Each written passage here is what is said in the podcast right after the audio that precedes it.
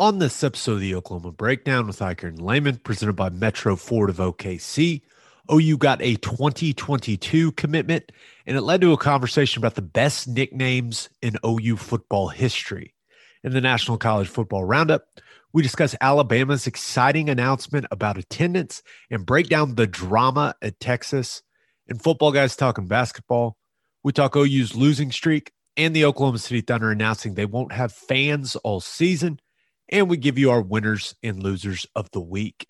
Please download and subscribe to the podcast, rate it five stars, write us a good review. Follow the show on Twitter, Instagram, Facebook, and YouTube. Just search Oklahoma Breakdown on any of those, and you'll find us. All right. I'm man Michael Hosty will kick this thing off. It's time for the Oklahoma Breakdown.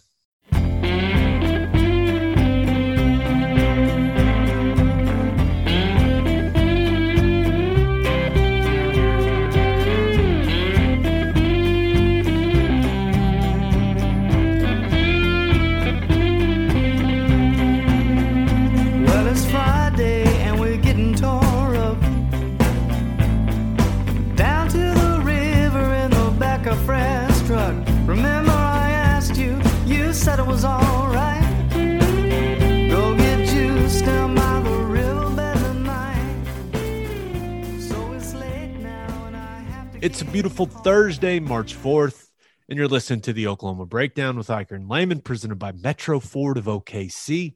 Metro Ford of OKC's inventory is the best of the best. In fact, they own more Black Widows and more 2021 F 150s than anybody else.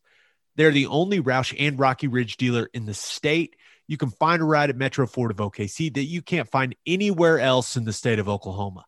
Just like their selection of vehicles is unmatched, so is their customer service. The Metro Ford of OKC difference program is included with the purchase of every new and pre owned vehicle. It includes free oil changes for life, lifetime window tint, lifetime nitrogen fill for your tires, complimentary wheel locks, interior fabric protection, complimentary service loaners, a complimentary shuttle with service, and a complimentary multi point inspection. Come feel the performance when you test drive a Roush or Raptor and come see why the difference is real at Metro Ford of OKC. Visit metrofordofokc.com for more information or go to the dealership and tell them we sent you. Now we're recording this on Wednesday night. Please don't forget to leave us a five star review on Apple Podcasts and let us know who you want us to try to get on the podcast. We did an interview with Bill Connelly, but it lasted so long, Teddy, that we decided to make it its own episode. We just decided that on the fly. We were like, dude, that was like an hour. We can't work everything we want to talk about in this episode. So, Bill Connelly is going to be Monday's episode, and it is awesome.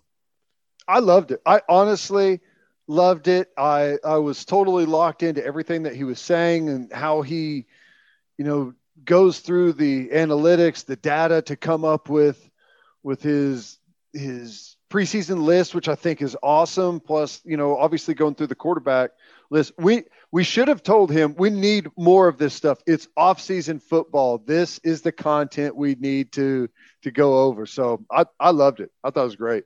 Yeah, he is the off-season list king. So that'll be coming your way Monday. So be on the lookout for that wherever you get your podcasts. Also, one thing before we get into the OU football stuff, go buy the new Kings of Leon album.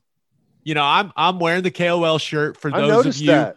for those of you that watch on YouTube and their new album When You See Yourself comes out on Friday.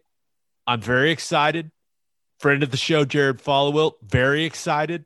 If you want to go back and listen to our interview we did with Jared a couple weeks ago, talking about the album. You can go back in the archives and find that find that it, it's really cool. But I'm very happy for them because they had to sit on it for a very long time, Teddy, and they're doing some cool stuff. They got the NFT stuff going, so all the crypto people are talking about a lot of buzz about the album. I'm excited nice. for the boys. No, that's going to be cool. Uh, I'm excited for that too. Gosh, it's you're right. It's been been a long time in the works and uh, getting everything perfect and the right time to to put everything out there. So that's going to be exciting. Down right. for it. Let's move on to the OU stuff. Let's start here, Ted, and that's with Big Kat Bryant, who will not be going to play football at Oklahoma. instead, he has decided he will follow Gus Malzahn to UCF. Uh, I know OU thought they had a good chance of landing him for a while, but it ended up not working out. And I was kind of surprised. I thought it was actually kind of weird, honestly, to go from the SEC West to the American Athletic Conference. Uh, that did not seem, and this is this is a guy that was what second team All SEC. Like he's a quality player. That was a weird decision in my mind, and I kind of wonder how it affects his future. Like I'm sure he'll be extremely productive at UCF, and it's not like NFL scouts aren't going to know he's there. It's just I thought it was odd. It is odd. Um, it's not just odd. Something's going on. Something had to have happened. There has to be a reason. Like Oklahoma did not lose out to UCF. Okay, that did not happen. You don't. If anything, you just stay at Auburn, right? Right there's something that's gone on. I don't know what it is. I can't even theorize as to what it may be, but there's something that has gone on. I don't know if it's grade related, if it's off the field issues, something's happened. You don't declare that you're going to transfer and then settle on UCF. And I, I, think UCF's a good program. I think there's some good stuff there, obviously. And I, and I think Malzahn's probably going to do good, but that's not a move that you make on on your own. There has to be some type of circumstances that have steered you in that direction. Yeah, maybe something will end up coming out about it, but I, I saw it and it just maybe kind of scratched my head and go, really, UCF from Auburn. Like normally, if a player is going from UCF to Auburn or from Auburn to UCF, it's because he couldn't get on the field. Backup player, yeah. Yeah, right. This guy was a starter, an all conference caliber player, making that move. Like, it, it, you're right. It makes no sense. It makes no sense. No, now, I, I wish the kid the best, but it makes no sense. And I'm sure he knows that. Okay, another recruiting thing. OU got a commit from the number one center in the class of 2020, according to the 24 7 sports composite. Young man's name is Demetrius Hunter out of Orange, Texas. Now, uh, I don't really want to go too much in detail about the kid, Ted. He, he's the typical type of player that Bill Bedenbaugh likes. He's big, he's super physical, he's got a whole lot of nasty on his tape. Now, in my opinion, he needs to work on his body a little bit, but most high school linemen do. Gotta gotta lean it up just a little bit there, Demetrius. But what I want to talk about is his nickname that he has been given in high school, Teddy, because his teammates call him Pancake Hunter. Pancake Hunter. Huh. And I was like, you know what? Uh, I, and and he definitely gets called that because it's like his Twitter handle. Also, like the Pancake Hunter is apparently his thing for life. Nice. Now, so what are uh, what are your thoughts on? Oh, you getting the number one center in 2022? That's obviously great, but I really just care about what you think about the nickname. It's interesting. The nickname is is fascinating. And you said that he needs to work on his body. Are you saying that he needs the name skinless, boneless chicken breast hunter is what they that, should call him. I think that would do Demetrius some good. But once again, he's a high school kid. Hit OU's nutrition program and Bennie Wylie. They'll they'll get him right. He'll be fine. Don't worry well, about it. But yes, I think maybe he hunted one too many pancakes at some point. Well, as far as a football player and the nickname, I'm sure it looks like every other offensive lineman that Bedenbaugh recruits. Nasty, physical, just blocking guys to and through the whistle, uh, diving on top of them downfield once you've you've got them to the ground. Just, there's a nastiness that Bedenbaugh likes in his offensive lineman, and if a guy has the name Pancake Hunter, I think that fits in really nicely with the demeanor that Bill Bedenbaugh's looking for. So I think that's good, though, man. I'll tell you, and you know this, you're you're one of the the best in the group, but we've had a great run at center for really the last 20 years. And the the ability to go out on the recruiting trail and continue that and get some of the top talent in at that position is it's it's obviously huge. Yeah, I, I'm a little worried about him though, just because he wasn't a converted tight end.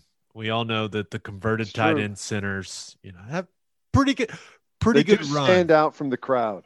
Pretty good run, but this kid's nickname it it inspired our call your shot. Uh, we put the you question. Think he has a there. pancake hunter tattoo anywhere? He's definitely going to get one if he doesn't have one, right? I mean, if he's a tattoo guy, I don't know if he's a tattoo guy or not, but yeah. So the pancake hunter nickname for our man Demetrius Hunter inspired uh, the call your shot question, and we asked y'all what is the best nickname for a player in OU football history and we got a lot of responses, Ted, but so, some interesting ones. Like I won't lie, we got some that I I don't know if they're true or not. Like I didn't go back and double check that they are accurate or this human being actually played football for Oklahoma because, for example, Brock Eaton on Twitter says Leon Heath was called Mule Train. That was pretty damn cool. I'm not gonna lie. I don't know if Leon Heath played football at OU. I got no idea. I don't know if they called him Mule Train, but that's a pretty great nickname, Ted.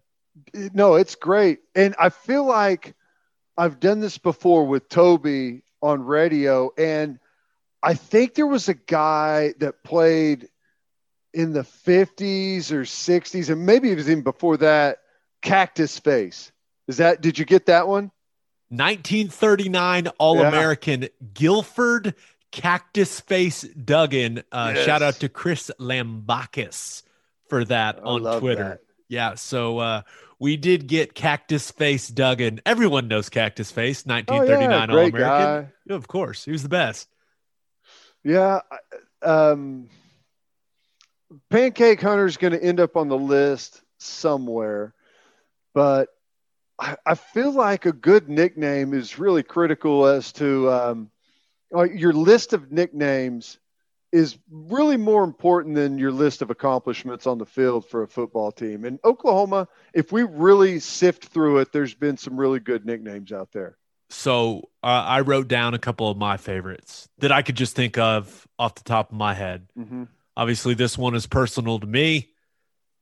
The Belldozer, that is a yeah. top notch nickname and it was a nickname for the package as well so it kind of it was a little bit so we all took a little pride in the belldozer nickname. We were like yeah we, we're, we're part of this too but i still call blake doze every time i see him. That's when you know a nickname stuck. I literally right. call him that to this day. What percentage of people come up to him in public and say or point say that's the belldozer instead of saying that's Blake Bell. One hundred percent. That's say, what I would think. Depending on the setting, right, and depending right. on how many how much alcohol they've drank. Uh, Those I like that. That's great. But then we had Hollywood That's for Hollywood Brown, but it's it's kind of just where he's from. Gus Johnson deserves an assist on that nickname growing because he would just say it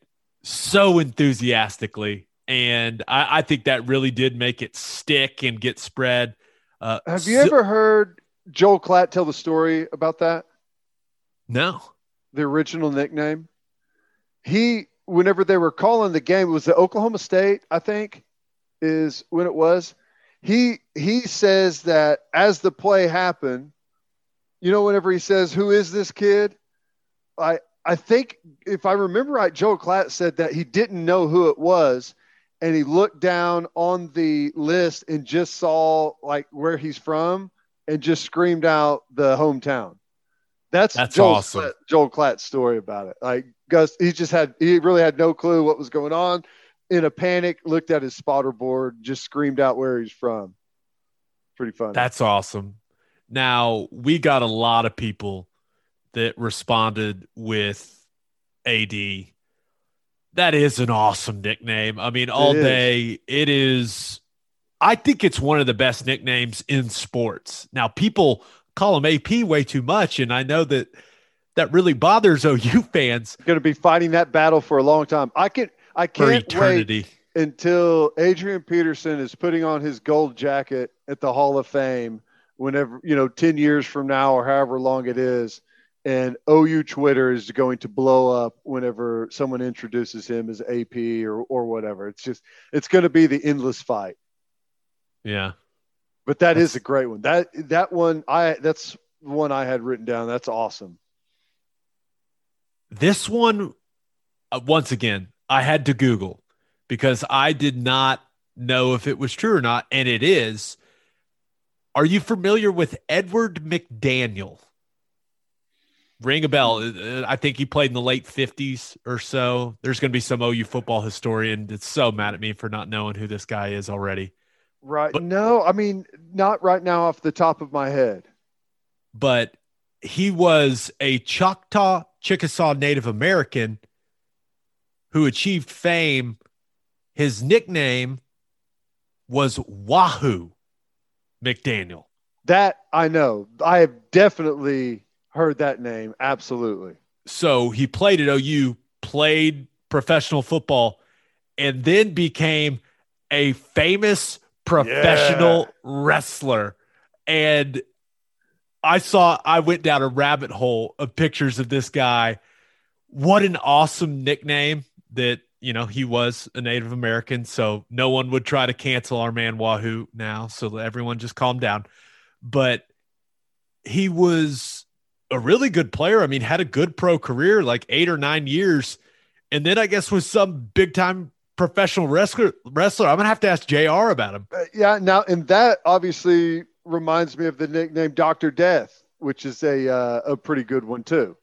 Yeah. So Oh yeah. Pretty good one. good list. Yeah. I, I would say silver shoes for Joe Washington was cool, but it also was just kind of stating what he was wearing on his feet. He was wearing Yeah. silver shoes. We did get this one though, Ted. This comes from at OU Army One on Twitter. He said, "The pride of Fort Gibson equals Lehman," What a nickname! You got to love that. and then obviously the Boz. The Boz is an iconic nickname. The Boz is good. What about how? What's the current ranking for nicknames on the team now? You've got what you got. Trouble, uh, Turner Yell. At That's a good one. It's pretty good. That's really the only one I can think of. Like Rattler doesn't have a nickname or anything like that. no, Mims doesn't have a nickname. no. Stogkowski. I gave him that one. I don't think anyone else calls him that. Um, are we? Are we? Are we a one nickname team? That's a We problem. got to get more nicknames. Where do you think that was? That's in the analytics for uh, Bill Connelly. How how how many nicknames you have on your team? That that that's Heavyweight. weight's heavy. So we need to get some more nicknames for the team. But yeah, I thought that was fun. I feel like we're forgetting one. You know, I guess it's more of a play than a nickname, though. But a lot of people call Roy Williams Superman. I can't believe it took us this long. Someone has been screaming, listening to this, go Superman, Roy Williams. Yeah, that's true. That That's is a good thing. one. That's what people still call him that to this day. Um, yeah. Um, Anything else? no, most of most of the ones that I can think of are just some type of play on the person's name, not really a a nickname, so to speak. Like someone, you know what I'm saying? Like there's a difference between like shortening or changing someone's name a little bit for a than a, Yeah, the- a nickname. The only one that I can, you know, think of that was pretty good when I was playing was Ronnell Lewis. People called him the Hammer, and Yeah. that was that That was was accurate. yeah, that's That's a good, one. nickname. Okay, uh, one note for Oklahoma State football: Kendall Daniels. He got out of his NLI from Texas A&M after a coach left, and he is signed with Oklahoma State. This is Ted. This is a big get for Mike Gundy, uh, seeing that this kid was the number one ranked player in the state of Oklahoma in this recruiting class, 6'4, 190 pound safety from the beautiful town of Beggs, Oklahoma. I love when Oklahoma kids stay in state. I saw the pistol firing pistols firing guy said it is OU's highest ranked defensive recruit since Rashidi Jones in 2007. So wow. this is a big deal for Oklahoma State. That's a that's a great get for Mike Gundy. I think it's huge. It's just it's fascinating though. Texas A&M uh, it, it's not like Kendall Daniels just you know decided to go to he he picked Oklahoma State over A&M, Clemson, Auburn, Oklahoma. There was a bunch of people that that had offers on him. Now, do they have space right now? I don't know, but in I think at some point Oklahoma pulled their offer back on Kendall Daniels, but the dude is he's really big, really long, incredibly athletic. He's a guy. Now, I'm not saying he's going to be this at all. In no way, shape, or form am I saying this. But whenever coaches talked about him, the comparison in what they thought he's going to be, because frame wise, there's thoughts that he, he's going to put on a lot of weight. And, you know, defensively is where a lot of teams wanted him. The the comp has been a guy like Isaiah Simmons at, at Clemson, that six four, incredibly athletic, and can play a bunch of different spots. Now, I don't think Kendall Daniels is going to be 6'4, 240 pounder that runs a 4 3. Uh, but maybe he does. I don't know. But I think it's it's more so the fact that he could be edge. He could be an inside backer. You can play him at safety. You can play him at nickel. Uh, they even played uh, Isaiah Simmons at, at corner at times. So I think that is really what the comp is, is that he's a guy that you could ab- absolutely plug in at any different position group on the field. Well, if he ends up being like Isaiah Simmons, that will be a problem for Oklahoma be. because now we'll see. We'll see how he uh, develops there at Oklahoma State. Okay, let's move on to the National College Football Roundup. But first, let's talk money. First Fidelity Bank is a full service financial institution based in Oklahoma with tailored solutions for all your personal and business needs. Checking accounts, saving accounts, home loans, and much more. They do it all. Whether it's online banking from your computer or mobile banking from your phone, everything is stress free with FFB. Making mobile deposits, paying bills online, and moving money to different accounts could not be easier. First Fidelity Bank provides free ATMs worldwide, making banking convenient wherever you are. They also give back to the community. FFB donates a total of more than $500,000 to local charities and educational foundations. Make your life easier and go bank at First Fidelity Bank. Visit ffb.com for more information. And don't forget to go buy some rock and roll tequila.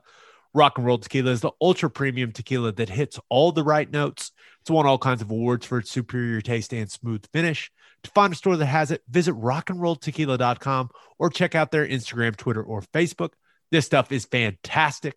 If you don't want to take our word for it, maybe you'll listen to this guy. This is Coach Bob Stoops. When you're a college football coach, it's important to have an eye for talent. The same holds true when choosing your tequila. When I tried rock and roll, I liked it so much, I decided to become a partner in this Oklahoma owned company. Crafted in the highlands of Jalisco, Mexico, the smooth taste of rock and roll's triple distilled platinum, our añejo called Cristalino, and the incredible premium quality mango tequila are awesome. Our defiantly unique guitar shaped bottles make it easy to find, and you'll love the ultra premium quality and taste. No excuses. Make rock and roll your game day tequila. Tastefully rebellious, start the party with rock and roll. Okay, there's two main things I want to talk about in the National College Football Roundup, Ted. Uh, let's start with exciting news. Alabama and their athletic director, Greg Byrne, announced that they are planning to be at full capacity for games this this season. And some people may hear that and go, well, duh. But I, I think while we all assumed that this was going to be the case, it was very comforting to hear this, and especially comforting to hear it from a program like the University of Alabama. I mean, them coming out and say saying it, it, it just made me feel better about the upcoming season. The atmosphere is the best thing about college football. And especially with the positive vaccine news we've gotten this week, it, it sounds like we are going to get back to those amazing atmospheres with the 2021 season, Teddy. And I am uh, I'm so happy because I love that we got to go to all the games. We still got to see them play last year, but it it just didn't feel the same, man. No, it didn't. And I I can't wait for these players to run out in front of a full stadium again. I mean, that's part of the cool thing about being a college football player is it's it's a big deal. You run out in front of a hundred thousand or or whatever it might be at, at, at, your stadium wherever you play. I mean, the atmosphere is everything in college football. That's what makes it so fun. And I'm glad Alabama was first. I'm shocked we're not hearing this from everyone. I'm shocked we're not hearing it from Oklahoma. I'm shocked we're not hearing it from Oklahoma State or just everyone because it's like season ticket time. And one of it's kind of hard to all of a sudden at at the 11th hour say we're opening everything up 100% and the season ticket holders from before like well hang on a daggum second you know give me a little bit of time here. So i feel like in order to get everyone back locked in on season tickets and comfortable and all those people that had opportunities at whatever schools to opt out or however different people handled it, give them a chance to opt back in and kind of settle that whole nightmare. I'm I'm shocked we're not hearing more of it uh, across the country right now than just Alabama.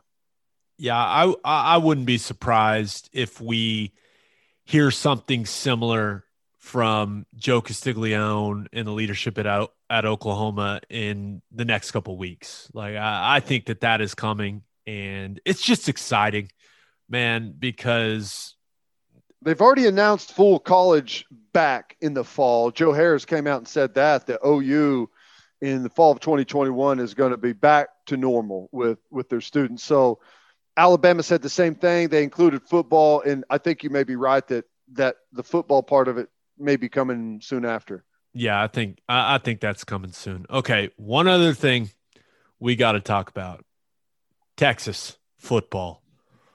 Oh, mama.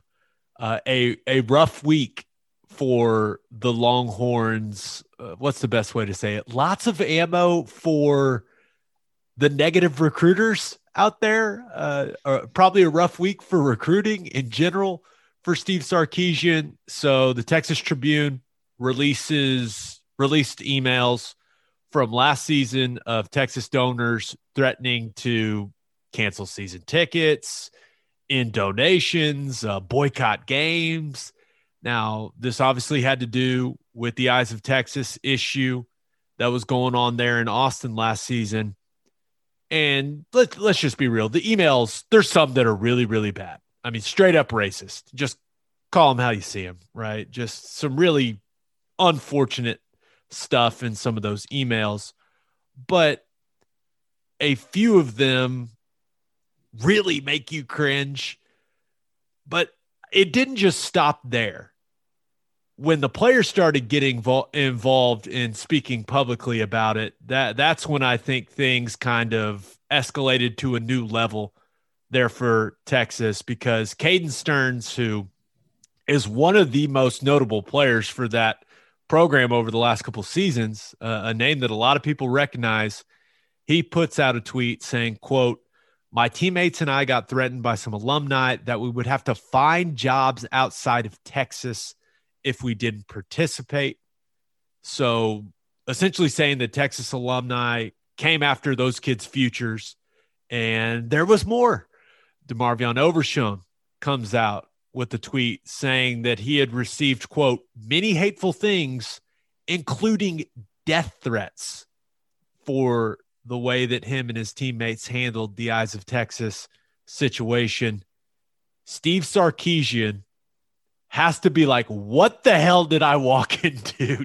like, I I don't know what he's going to do. I know what I would do if I was him, but this is this seems like it is a it's it's only getting worse at Texas. A lot of people thought that this had been nipped in the bud, it had gone away, and it has not.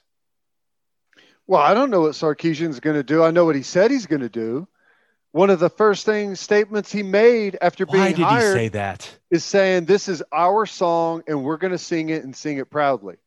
So, I, well, I know why he said it because they paid him five and a half million dollars a year and told him, okay, right after you sign this paper, we're going to video you saying that you're going to we're going to sing the song. I mean, that's how that whole thing goes down. You know, I, I don't care anything about the song. I, have got no dog in the fight here. Um, here's here's what I, I I do think though.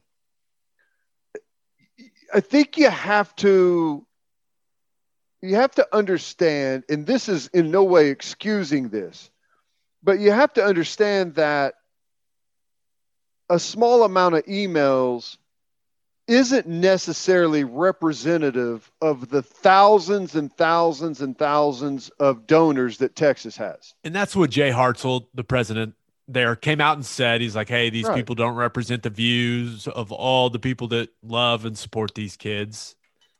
I guarantee Joe Castiglione gets emails to some degree in a similar fashion to that anytime there's the smallest of controversial things going on at Oklahoma. And I, I, I don't think that you can just take everyone that's a donor and, and throw them into that and, and, and say that there's a massive pervasive problem there. But at the end of the day, uh, that was an article that was written. That was the story that was written. Um, guys are coming up with with situations that they've been in personally. And, you know, whenever you say an alumni threaten you, is that like an alumni in a position of power that is well known and that people know? Or was that a guy wearing a, a UT polo at a bar one night? You know, like what does that mean? Is is it something that's actually representative of what's going on there, or are we picking a couple of of of people from the outer side outside and saying this is the entire donor culture at Texas. The grand scheme of things, don't know. Um, it's it that's going to be a, a, fight and a mess that they're going to have to deal with. But this is kind of what I talked about when Sarkisian took over this job. X's and O's, great coach. Recruiting, really good. But it's the it's the whole atmosphere and the mess that's going on down there that's going to be incredibly difficult to navigate. And I don't know, it seems like there's a at least they've put out through the the the article, the paper, the story that there's a like a, a definitive rift of people that are for and against, and the people that are for singing the song are throwing the weight around pretty heavily. So I don't know where it ends up. Just get rid of the song. I mean that no one's gonna miss the song, right? It's not even actually their fight song or their alma mater or whatever. Like, if they get rid of it, people will complain, and then people forget about it. And guess what? They'll go back to caring about whether or not you win or lose football games. Now, that's that winning solves all of this. But eventually they're going to get rid of the song. We all know that at some point we're we're going to get to that point. This is going to continue to get used against them on the recruiting trail. You know how that works, Ted. Like people are going to use sure. this against Steve Sarkisian and Texas. And I will say this. If you're so scared to lose a million dollar donation from some of these guys that were sending these ridiculous emails, guess what? You you can find the money from someone else. You don't have to take their money. If they want to send a bunch of racist stuff in emails, guess what? You don't have to take their money. They do not have to be a donor. You now you don't have to say, "Hey, you're a racist. We don't want your money." You just say, "Hey, respectfully, we aren't accepting your donation." It's not that hard. You will find the money. That's if you get the recruits, if they're not all pissed off about the song, if you get the recruits and you win games, guess what? People will donate money. That's how it works. People like to support a winner. I don't yeah. know why they just don't get rid of the song. It seems like such a simple solution for me. I'll tell you why they don't get rid of the song. And I'm, this is not a, a defense of the song. Again, I don't, I, I could care less about the song. And the song's probably a bad example of this, but the reason they don't want to get rid of the song is because if we get rid of the song, what's next? And we could say that, well, there's nothing next. I don't know, but it, it's the same as the, like what's going on right now with the Dr. Seuss books and like whatever the next thing is, it's like, wh- what is going to be next? And they've decided to stand their ground on this song. So that's why. Now, I'm not defending why they're doing it, why they're not, but I'm telling you that is their thinking, and that's why they are picking this battle. Sarkisian's kind of been crushing it recruiting. Mm-hmm. And now that this has come back up, I'm kind of interested to see how it affects their recruiting. That's all I'm saying. And maybe it won't affect it at all. Maybe it won't. I, I don't know. But it's just, it's, you're so right. You were like, he's not going to just get to coach.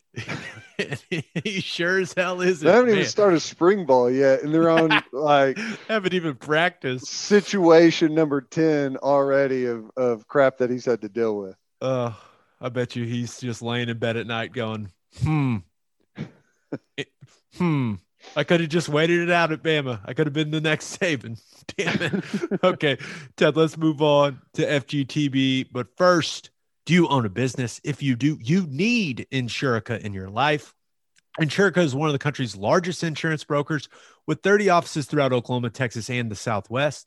Insurica is able to customize programs by accessing the latest information from many insurance carriers. They compare and contrast coverage offerings and pricing in order to design a cost effective, comprehensive program to meet your business's specific needs. Insurica's clients become best in class businesses by working with Insurica's team of advisors to manage risk. Purchasing insurance is only one way to protect your business. Best in class businesses win by avoiding a loss in the first place. If your business partners with Insurica, you'll save huge amounts of money and take back control of your total cost of risk. I'm an Insurica client and you should be too. If your business wants to be best in class, connect with Insurica at insurica.com. That's I N S U R I C A.com. Tell them we sent you and contact our friends at Advanced Weight Loss Clinic of Sand Springs. They'll help you execute a realistic and achievable weight loss plan designed for you and only you. They've got all kinds of treatments for men and women. Their licensed and trained experts combine diet and exercise with hormone therapies to maximize your results. If you're struggling with low libido or low energy, Advanced Weight Loss Clinic of Sand Springs can help with that too. They also offer Botox and fillers. To get on the path to losing weight, call 918 241 Lose or visit their Facebook page. If you mention the podcast, you will get a free fat burner injection. Nice. Okay. Football guys talking basketball, little FGTB, Oklahoma State sweeps Oklahoma in Bedlam. Cowboys win it in Stillwater, even with what I would describe as a relatively quiet night until the end for Cade Cunningham. Uh, Brady Manek had 20. Austin Reaves did some really good things, but again, made costly mistakes late in that game. And I thought the game was really won by Oklahoma State's supporting cast. Kalib Boone was huge in that game. Bryce Williams again hit some big time threes and did a really good job guarding Reaves. Uh, I, I didn't know that Bryce Williams – prided himself in his defense the way he did. And I, I thought he made it tough on Austin Reaves. Ted, the Sooners have now lost three in a row, mm. and they get Texas Thursday night in Norman. And I believe here's the problem with playing Texas. I think if you beat Texas, correct me if I'm wrong. If you beat Texas, which we really need a win right now, I think you will end up playing Kansas in the Big 12 tournament. Is that right? Uh, if you lose, you end up playing Iowa State essentially in the uh, the play-in game, the round one game. I think that's how it is. I could be wrong on that, but uh, there's really there's really nothing that comes out of the remaining schedule for Oklahoma. But they need to get back on the the winning streak. They they need to beat Texas. I think this is a really confidence driven basketball team and they need to get back on that right now. You know, I I don't know what's going to happen with them in the postseason in the tournament. I think they're capable when they hit the three. I still have the same complaints with this team that I've had all along. Um, but here's the point: whenever they're lighting it up from three, they can beat anyone. When they're not, they can lose to anyone. That's there are there's a big difference between the peaks and valleys of this basketball team. Yeah, uh, I'm with you. I'm not sure if it's a must win, but it, it certainly feels like a situation. Kind of feels that like mentally right now for the basketball team. It's not even that. I just want, I want to see them play with a sense of urgency. And, and I'm not saying that they didn't. Both those Bedlam games were awesome, right? And Oklahoma I, State's playing really good basketball. You're but, right. It, I, I thought, I thought Brady Manek looked more assertive and aggressive in the bed, second bedlam at Stillwater than maybe he's looked all season. Right. I'm with you. And was shooting it with confidence. Uh, I know a lot of people have pointed out that three he missed when he was open, you know, there, but there was like eight minutes left to go in the game. Like, mm-hmm. I know Oklahoma State goes on a 9 0 run after that miss, but you you can't point to that one shot and be like, oh, it was some huge momentum swing. I got in that debate with our man Plank, and I was like, that's ridiculous to say that it was that it was that important. But I I, I don't know exactly what is going to happen with this team in the NCAA tournament. I think it's going to be very matchup driven for them, Ted. But I do know that Texas is led by those guards right? You look at Coleman, Ramey, and Jones. But the thing that worries about me, uh, worries me about Texas is the length and athleticism they have in the front court. Mm-hmm. Now, Jericho Sims and Kai Jones aren't the most aggressive guys in the world. They're not going to demand the ball, but they are huge and long and athletic. And I know that Kuath can come in and do some things, but that could be a problem for Oklahoma, not necessarily those guys scoring, but we've seen these last couple of games when OU just gets out rebounded by a ton. What happens? And uh, I'm a little afraid that that could happen in this one. Yeah, no, I, I agree 100%. Um, I, Manek playing kind of, not kind of, really out of position and having to defend some of those bigs is one of the things that gets us in trouble. Now, uh, whenever we go small, if we can make people pay on the other end, then you know it's it's worth it. But if we can't, and we're not hitting shots, and he can't make those guys come out away from away from the uh, rim and hit threes, then we struggle. And you know, back to my biggest beef is we we settle for threes or we have Austin Reaves get to the rim. We don't have a group of guys that gets to the rim we shoot less free throws than anyone in the league, uh, except for I think Kansas State and Iowa State. We we've shot up to this point almost 200 fewer free throws than West Virginia. You can't make up.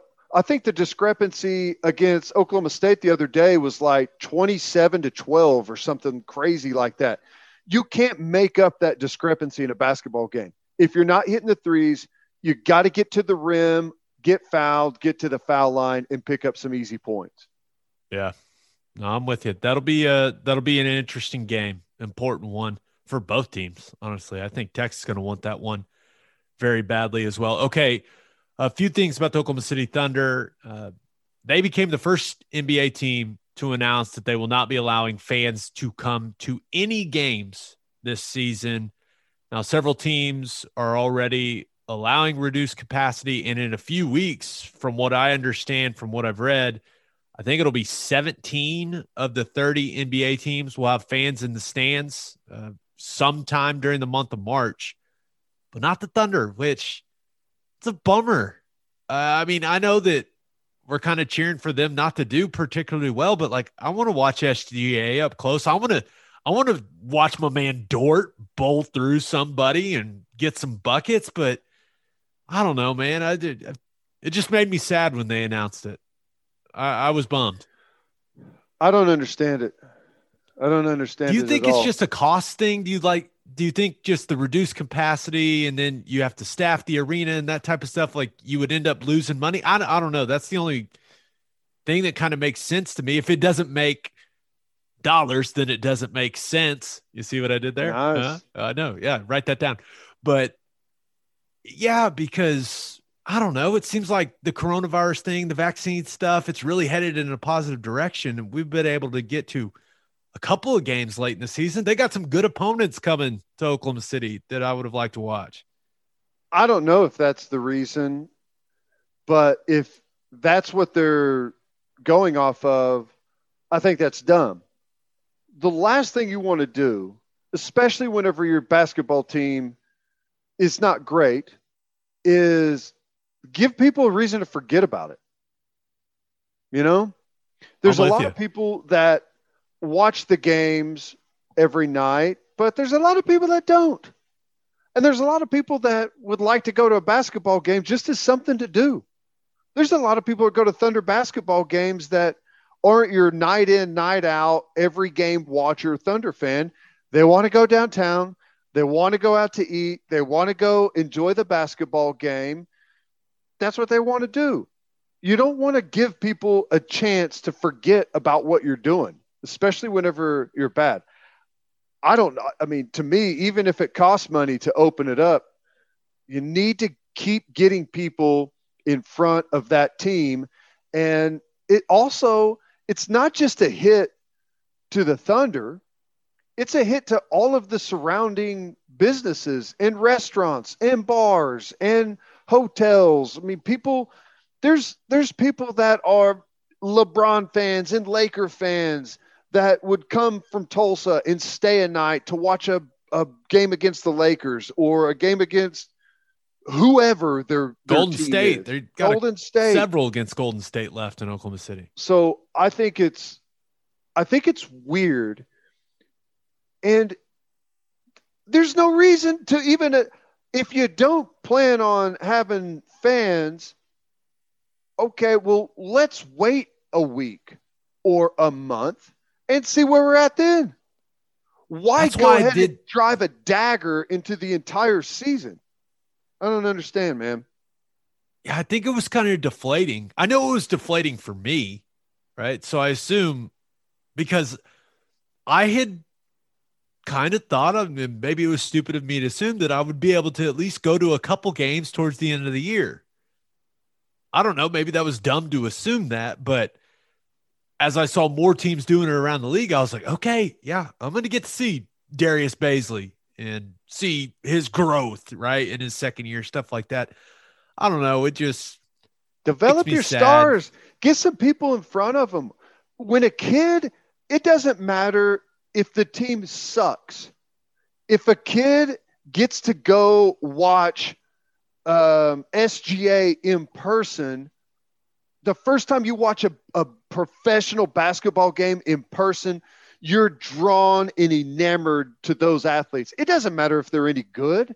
They're your team they're your stars you want to you want to get those connections with your fan base i almost feel like it was done in an order to try and score points to say like well i know texas is opening everything up but here's how much we care we're not going to allow anyone in to watch games that would be a miscalculation uh, when it comes to understanding your fan I, base. I, I totally agree I would say that pretty safe to say that. But yeah, man, I I just saw it and I was like, okay. And then I thought more about it and didn't make a ton of sense to me with how things are trending. But then again, they did lose to the Mavericks tonight without Luka Doncic, and the Thunder only scored 78 points in the game. So there's also part of me that's like, eh, you know, how much will I miss watching that team? But I'm with you. The one thing that I, I kept coming back to when I was reading the release is like, man, this fan base is known around the league as being like the most passionate fan base. And the fact that Thunder fans aren't going to have a single opportunity to see that team play in person this year, I mean, just just weird. I don't know how else to say it other than just it's just a little odd for me. I watched uh, my the first game I ever went. It's the only NFL football game I've ever been to. It was like 1991 or maybe even before that. It was a preseason game in Denver. The Denver Broncos played the Indianapolis Colts. Eric Dickerson played for the Colts at the time. Elway played for the Broncos at the time. Elway didn't play. Dickerson didn't play. I didn't know anyone else out there. There was maybe 5,000 people there, but at the from it was raining, it was terrible, but for me as a young kid, it was the greatest thing I had ever experienced in my life. Couldn't believe that I was at an NFL football game and knew that I wanted to play in the NFL. Be, you want to develop that type of connection with your community and your team. It for kids, it doesn't matter. It really doesn't. They want to see professional basketball players. Now, this may be a dumb question, but can they go back on it? Like at some point, could they be like, hey, never mind, we're letting people in? Or is it. Can they? Sure, they can. They could do it today. They could do it tomorrow. It. They could say, hey, you know what? On second thought, we we looked at the numbers and it's like, my goodness, Oklahoma's actually doing really good right now. We're vaccinating we're, the hell out of people here. We're, we're doing great. And we thought, hey, why not get this community in front of our team? But my guess is they would never do that because they would admit that they made a hasty decision by if they went back on it. But could they? Sure. Will they? No. Dang it. Uh, one other thing, Lu Dort and Theo Maledon made the Rising Stars game. Let's go. For the All Star game. They'll be on the world team, except for uh, the game isn't being played. Like that game's not happening this year, but they still announced the team. So I'm not really sure why they announced it, but it was kind of cool. Thunder with two guys on the world team. Look at look at the international flavor of the squad. Look I at guess it it's kind of like announcing a all Big 12 team. It's not like the all Big 12 team goes and plays the all SEC team. It's just I guess you've got the honor of being announced, but it is kind of weird for the All-Star game. But yeah, I was just like, okay, well, they're playing the All Star game. Why aren't they playing the Rising Stars? What they can't right. test those guys? Uh, what yeah. those guys aren't worth hopping on the private jet? like, yeah, those what, those fifteen up? guys would drive the numbers in the United States through the ceiling as far as coronavirus is concerned. So they better keep them home. Wow! But they'll keep traveling with their teams to wherever they're going. I I don't know. I don't know. Okay. Money, maybe a money thing. I don't know. Yeah, maybe a money thing. Let's move on and Let's talk about Riverwind.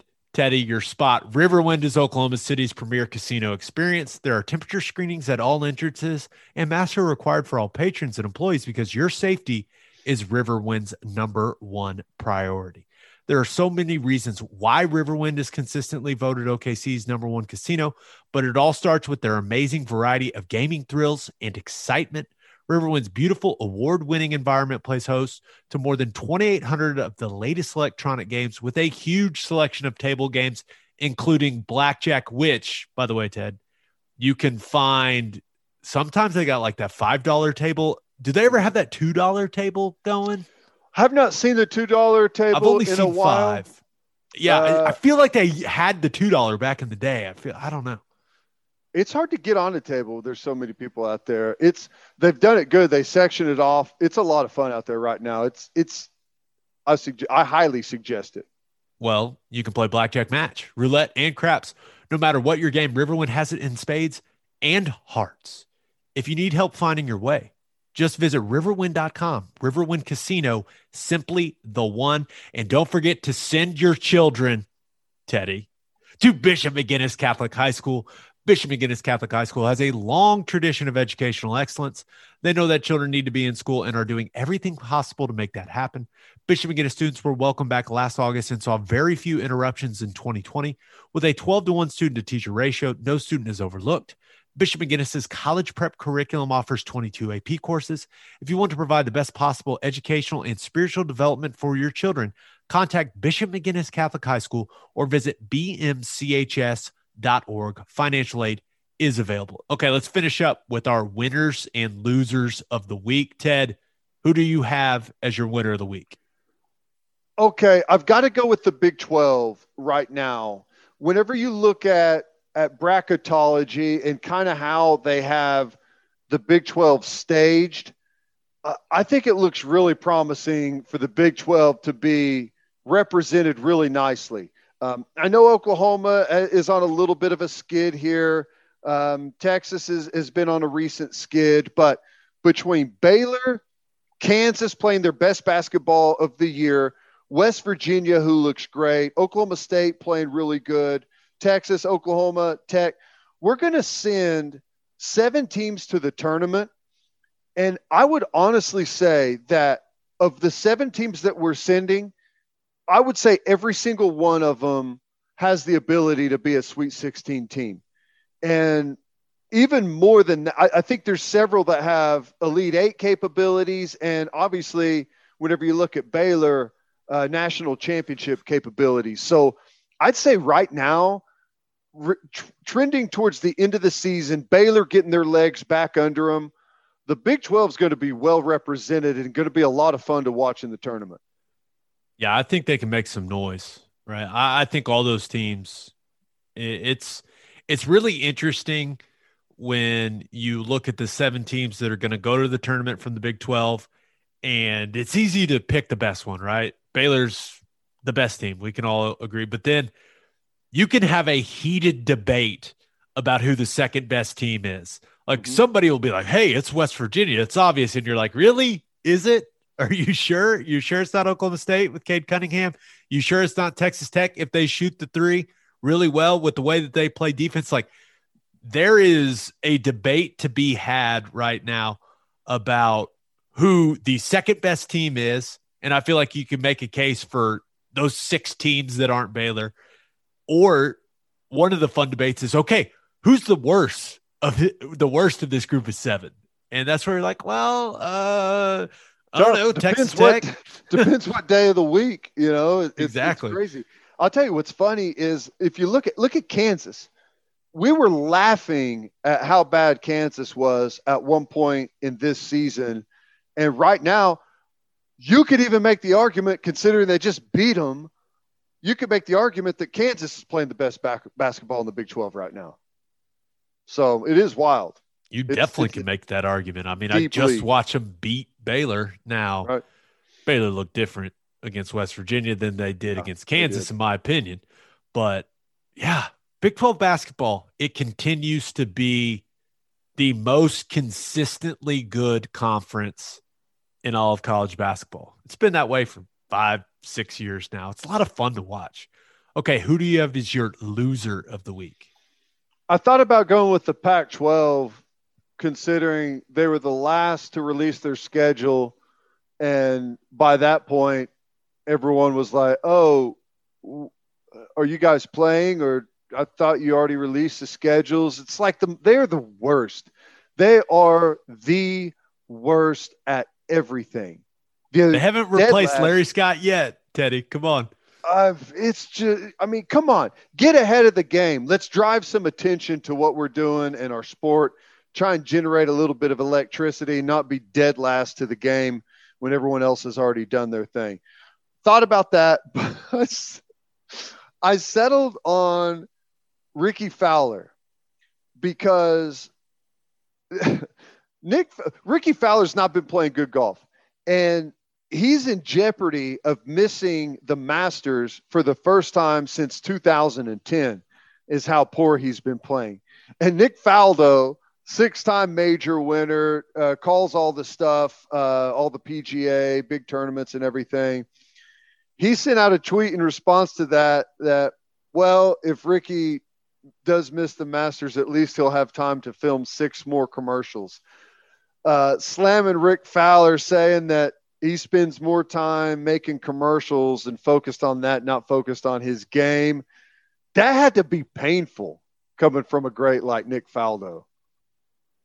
Yeah, but I mean, you got to make your money when you can, right? This is kind of like the Baker Mayfield thing, right? You you if the endorsement money is there to be made, if you are if you are high in demand, you like you, you make the money, right? Right. What is it, Rocket Mortgage or whatever it is? Like you you make the money right. if you're Rickie Fowler, but it he he is so easy to root for. Like even as an Oklahoma State guy, I've always said that he is the easiest Oklahoma State guy for me to root for. Like he, he's just extremely likable.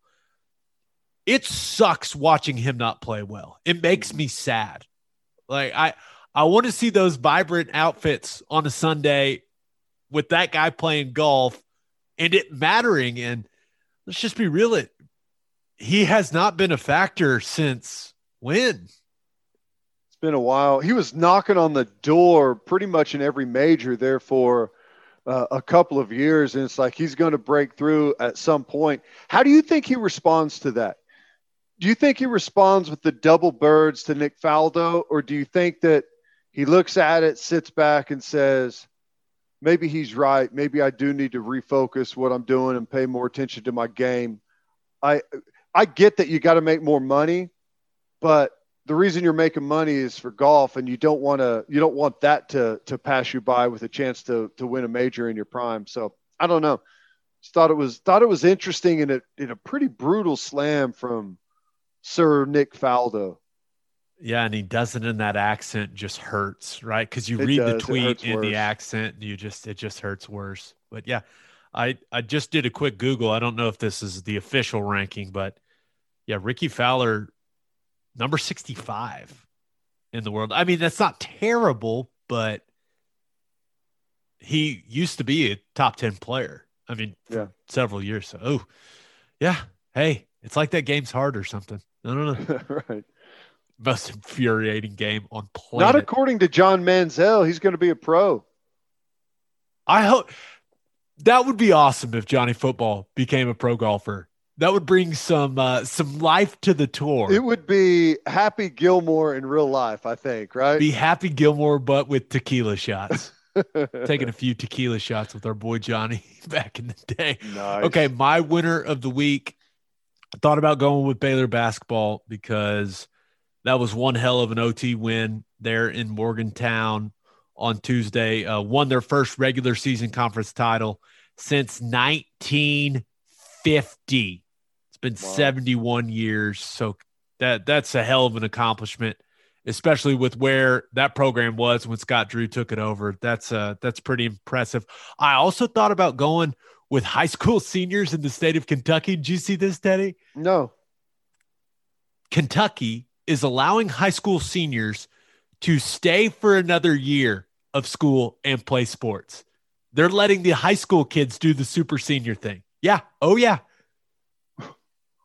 I'm not joking. This is true. I'm not lying to you right now. What if you what if you graduate? Well, if, if you're like trying to get an athletic scholarship, you can stay and give it the old senior super senior try. I don't You're know, telling me John that works down at the feed store is also can be our starting quarterback next season, even though he's not going to school, or does he have to be enrolled in school? I you already graduate. Why the hell would he enroll in school? He's going to start working on his high school masters. I don't know. I, I don't really know what they're going to do from an academic standpoint, but I guess if you're a kid that you're you're trying to earn an athletic That's scholarship, awesome. like you you can play it, but it also kind of sucks because another year of high school instead of a year of college sounds kind of terrible. But I what guess there the are probably a couple kids that was waiting on the senior to graduate to where he could finally start. You know, Tough shit, like, man. get better. get better. Work on your game. Work on your game, Chad.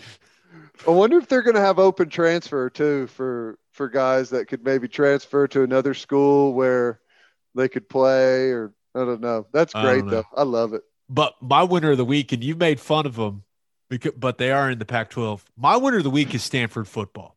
Yes, the nerds from Stanford. You mentioned it, Ted. Pac-12 came out with their schedule, and Stanford's schedule made me smile, and I know it's going to make you smile, Teddy, because they are playing Kansas State, Vanderbilt, and Notre Dame. And that Notre Dame game is actually the last game of the year for them. But that's their three non conference games Kansas State, Vanderbilt, Notre Dame.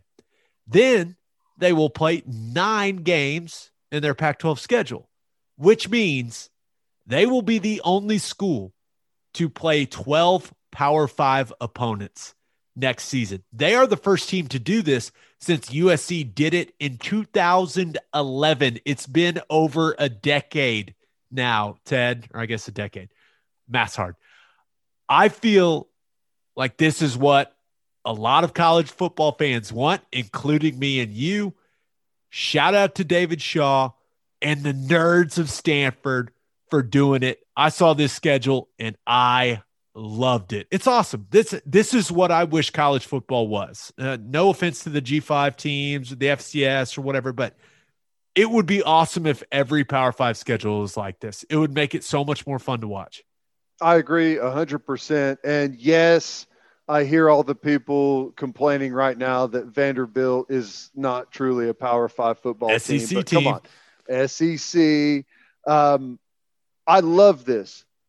Here's the problem win some games because if you schedule this and go like five and seven, it's never going to happen again. Okay.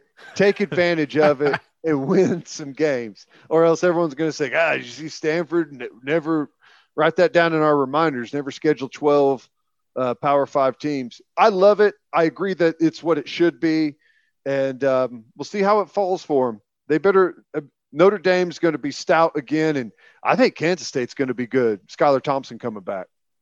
Yeah. And Stanford, I'm not going to say they've fallen off, but, you know, from the peak of where that program was, it's it's been kind of lackluster the last couple seasons under David Shaw. It's been a little interesting. Okay, my loser of the week. I was going to go with that VP of Nike. What was her name? Ann Hebert or Hebert. I don't know how you say it. But... Scamming the company. how was that working? Was she like just basically handing down shoes to her son? Okay, so the the the details of whether she knew or not are a little fuzzy, but if you haven't seen the story, this VP of Nike had to resign. She'd been with the company for 25 years, and it's because her son was using inside information. She runs the sneakers app. If you're not a big sneaker person, it's a huge deal in the sneaker community. It's where Nike drops their most exclusive shoes. You have to like get in line. It's this whole deal, whether or not you get a pair and you're able to pay for a pair. Like it's a whole thing. But this, her son was using bots to win sneakers on the sneakers app and then was reselling them for a huge profit. And I guess he was doing all of this with his mom's credit card. And mind you, she is a VP of Nike.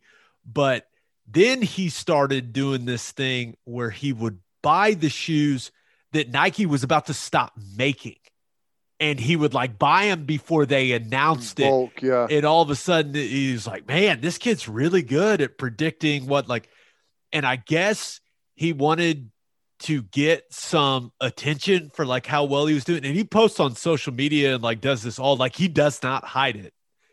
And I guess he called some reporter and his mom's name popped up on the caller ID because his mom still pays for his cell phone.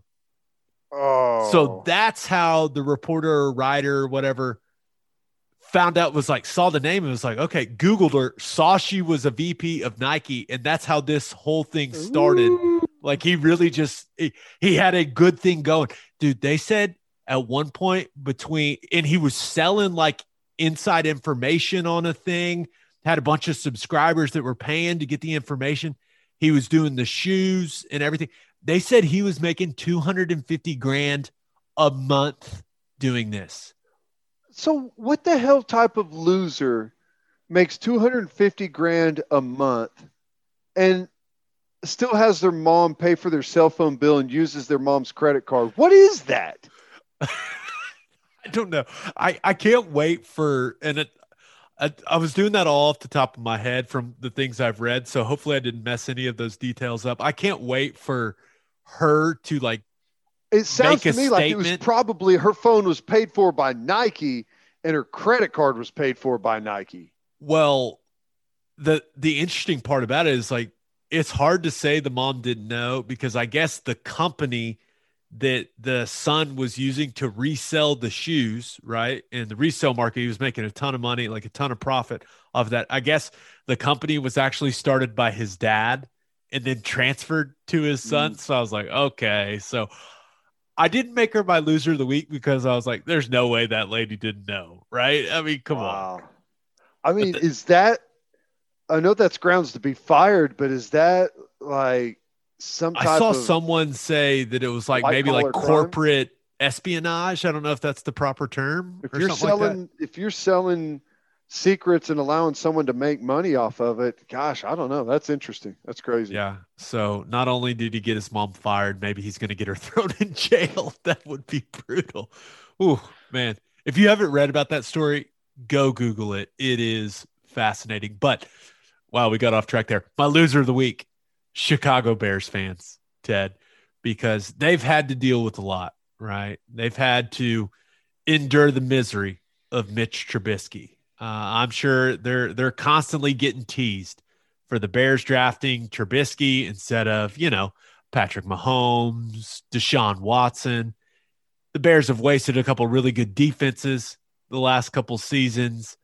I'm sure it's been brutal to be a Bears fan but I'm not sure they were mentally prepared for what they were going to have to deal with this week. And I'm not sure they deserve the trolling that they got after it was announced that Tom Herman was hired as an offensive analyst for the Chicago Bears.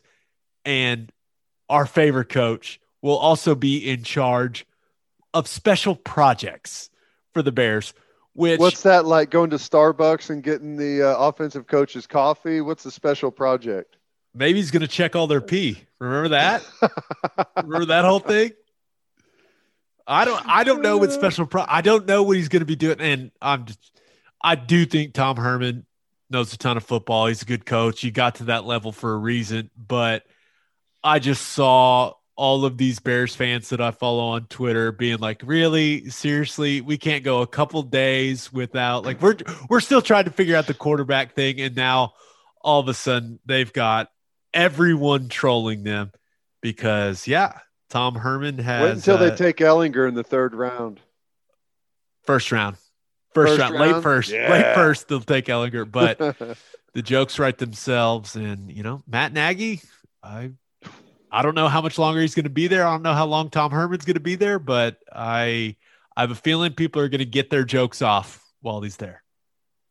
Yeah, I I credit the guy for taking a job somewhere. I would have taken the big payday and lived on the beach for the next five years. Grinder, no yeah. steak for that guy. Burgers and water, baby. Burgers and water. And on that note, episode ninety one in the books. We'll have a new podcast that'll drop Monday morning. We've got a big interview with Bill Connelly for you guys. If you're interested in analytics, learning about analytics, it's the interview for you. So, talk a ton of OU with him too. So, it was really fun. Just a reminder you can hear Teddy from 2 to 6 on Sports Talk 1400.